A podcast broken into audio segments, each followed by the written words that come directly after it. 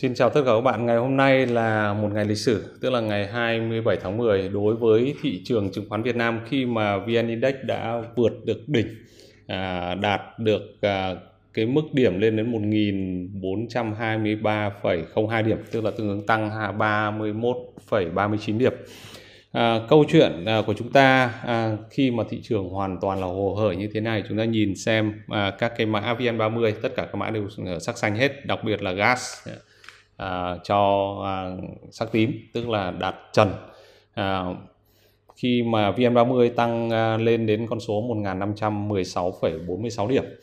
À, thế thì à, trong cái chương trình lần trước thì chúng tôi có nói rằng là à, thị trường đang à, hứng khởi trong cái chuyện là chiết khấu các cái kết quả kinh doanh được công bố trên báo cáo tài chính quý 3 năm 2021 này. Mà thực ra cái con số uh, chính xác hơn đó là giá trên thị trường được chiết khấu vào ờ, kết quả kinh doanh của 9 tháng đầu năm 2021 ờ, bởi vì chúng ta thấy rằng là trong quý 3 năm 2021 thì có rất nhiều những ngành nghề mà chịu tác động rất lớn của một số doanh nghiệp lớn ví dụ như là P&J uh, mà cho kết quả kinh doanh là là lỗ trong quý 3 này bởi vì do câu chuyện là giãn cách xã hội và theo chỉ thị 16 và cái à, làn sóng dịch à, lần thứ tư nó quá nặng ở các cái tỉnh miền Nam đặc biệt là thành phố Hồ Chí Minh. À, thế thì câu chuyện à, của chúng ta chúng ta phải hình dung rằng là nhiều người nói rằng là bây giờ người ta nhìn đến quý 4 rồi nhìn đến 2022 tôi xin lỗi chắc là quan điểm của tôi hơi khác biệt là thị trường Việt Nam mình không nhìn xa như thế đâu à, thị trường Việt Nam mình uh, Ờ, trong cái clip gần nhất của chúng tôi nói về và series chuỗi báo cáo tài chính ờ, quý 3 này thì chúng tôi vẫn cho rằng là các cái thông tin trên báo cáo tài chính quý 3 đã sẽ được phản ánh vào giá cổ phiếu. Và ngày hôm nay nó đã là một trong những cái um, ờ, cái kết quả mà thực sự là phản ánh đúng cái tính chất của thị trường chứng khoán Việt Nam.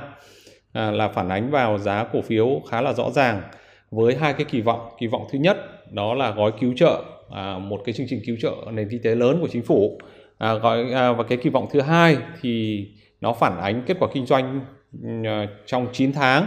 À, đối với các đặc biệt đối với các, các ngành nghề hay là các cái doanh nghiệp mà ít hoặc là không chịu ảnh hưởng của đại dịch lần thứ tư cái làn sóng dịch lần tư vừa rồi ví dụ như chúng ta thấy là các công ty chứng khoán à, các công ty à, sản xuất hàng à, hàng hóa ví dụ như là thép à, rồi à, à, các cái doanh nghiệp mà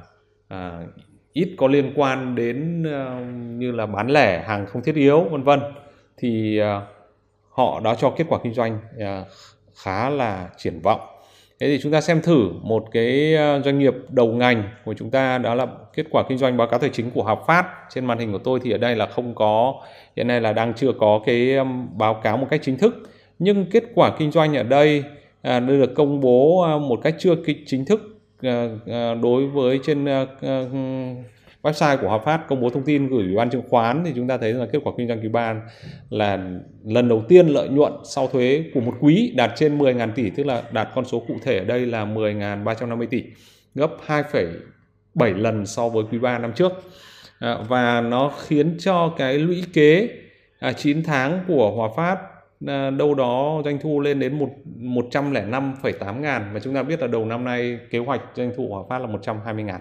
À, lợi nhuận sau thuế lên đến 17 à, à xin lỗi 27.100 tỷ à, cho chỉ 3 quý thôi. Trong khi đó kế hoạch kinh doanh về lợi nhuận à, đại hội cổ đông à, Hòa Phát phê duyệt năm nay là 18 ngàn tỷ. Như vậy thì à, con số 27 ngàn với con số 18 ngàn tỷ nó khoảng 150% hơn 150% rồi. Đó. Thế thì chúng ta thấy rằng là đây là chính là phản ánh vào cái kết quả định giá của các cái cổ phiếu ít chịu ảnh hưởng bởi à, làn sóng dịch lần thứ tư. À, một số cái à, con số à, tôi có ở đây đây là cái um, à, cái báo cáo định giá một cái mô hình định giá chi tiết của HPG của Hòa Phát mà chúng tôi thực hiện à, trong chương trình phân tích tài chính và kinh doanh toàn cầu CGBA à, vào à, nửa đầu năm thì à, cho kết quả nếu mà định giá dự báo cho đến à, 5 năm tiếp theo và định giá theo phương pháp P trên E và phương pháp dòng tiền chiết khấu thì à, định giá của Hòa Phát theo con số ban đầu là giá cổ phiếu khoảng 56.600 Đấy, khoảng 55 đây nếu mà đi theo DCF khoảng 55 ngàn đến 56 ngàn 600 và ngày hôm nay thì nó lên đến con số trên 57 ngàn. Thế thì cái kết quả này nó được dựa trên cái gì? Nó được các dựa trên các cái thông tin dự báo đặc biệt là về doanh thu. Thì theo kế hoạch vì chúng ta làm từ đầu năm nửa đầu năm thì uh, kế hoạch doanh thu là 120 ngàn cho năm 2021 và kế hoạch lợi nhuận là 18 ngàn. Nhưng đến bây giờ hết quý 3 thì con số này là nó doanh thu là 105 ngàn. Trong cái đó lợi nhuận lũy kế là 27 ngàn rồi và quý 4 thì nó hoàn toàn là có thể tiếp tục uh, cộng thêm vào những cái con số như thế này. Uh, và dẫn đến là cái uh, các cái kết quả kinh doanh quý 3 uh, của các công ty như Hòa Phát nó đã phản ánh vào uh, mô hình định giá. Uh, và chúng tôi à, đang thực hiện và chúng tôi sẽ phải cập nhật cái mô hình này cho cái năm tiếp theo của chúng ta với các cái kết quả kinh doanh ngày càng rõ nét hơn. Và đấy là những cái điểm mà chúng tôi à, muốn nhấn mạnh rằng là thị trường Việt Nam mình à, khi mà kết quả được công bố thì nó sẽ phản ánh dần vào vào giá. Chứ không phải là Việt Nam mình là tin ra thì bán không phải có chuyện đó. Chúng ta nhìn thấy hôm nay hoàn toàn rõ nét. Đó, các cái câu chuyện về tất cả kết quả kinh doanh của mấy công ty này được công bố cách đây um, cách đây khoảng hơn một tuần rồi. Uh, và ờ, chúng tôi thì còn chờ xem là báo cáo chính thức của một số công ty lớn uh, rồi các ngân hàng lớn đặc biệt ngân hàng quốc, uh, quốc doanh. Uh, có vốn nhà nước chiếm vai trò chỉ đạo để chúng tôi có thể đánh giá về chất lượng. Đấy, và chúng ta thấy rằng là giá cổ phiếu ngân hàng nó cũng đã phản ánh khá là là rõ trong uh, suốt cái thời gian vừa qua cái kết quả kinh doanh của quý 3 rồi. Và đến thời điểm này thì uh, nó đang có một cái yếu tố gọi là mix tức là nó khá là lẫn độn giữa những cái phiên tăng và phiên giảm để nó phản ánh rất à, phù hợp với cái kết quả kinh doanh. Một số ngân hàng thì tăng cường trích lập nhưng một số ngân hàng thì đang cố gắng giữ cái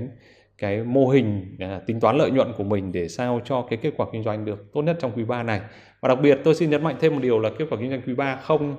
uh, không có kiểm toán. Này mà khi đã không có kiểm toán thì à, nó rất là linh hoạt nhé các bạn. Đấy, nhưng nếu như doanh nghiệp nào mà rất gọi là rất aggressive tức là rất là ờ, thái quá trong việc là đặt lợi nhuận quý ba này quá cao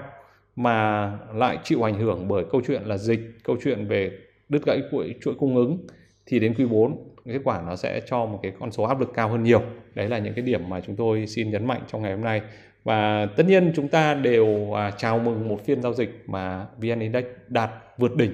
À, thế còn theo các bạn thì sao? Theo các bạn thì là kết quả kinh doanh của quý 3 nó còn tiếp tục phản ánh à, một cách tích cực vào giá cổ phiếu và thị trường hay không và bạn sẽ dự báo giúp tôi từ nay đến cuối tuần xem là VN Index có tiếp tục vượt cái đỉnh ngày hôm nay hay không à, bằng cách là comment ở trong clip và rất là là cảm ơn các bạn đã theo dõi chương trình của chúng tôi ngày hôm nay. Xin hẹn gặp lại các bạn ở chương trình tiếp theo.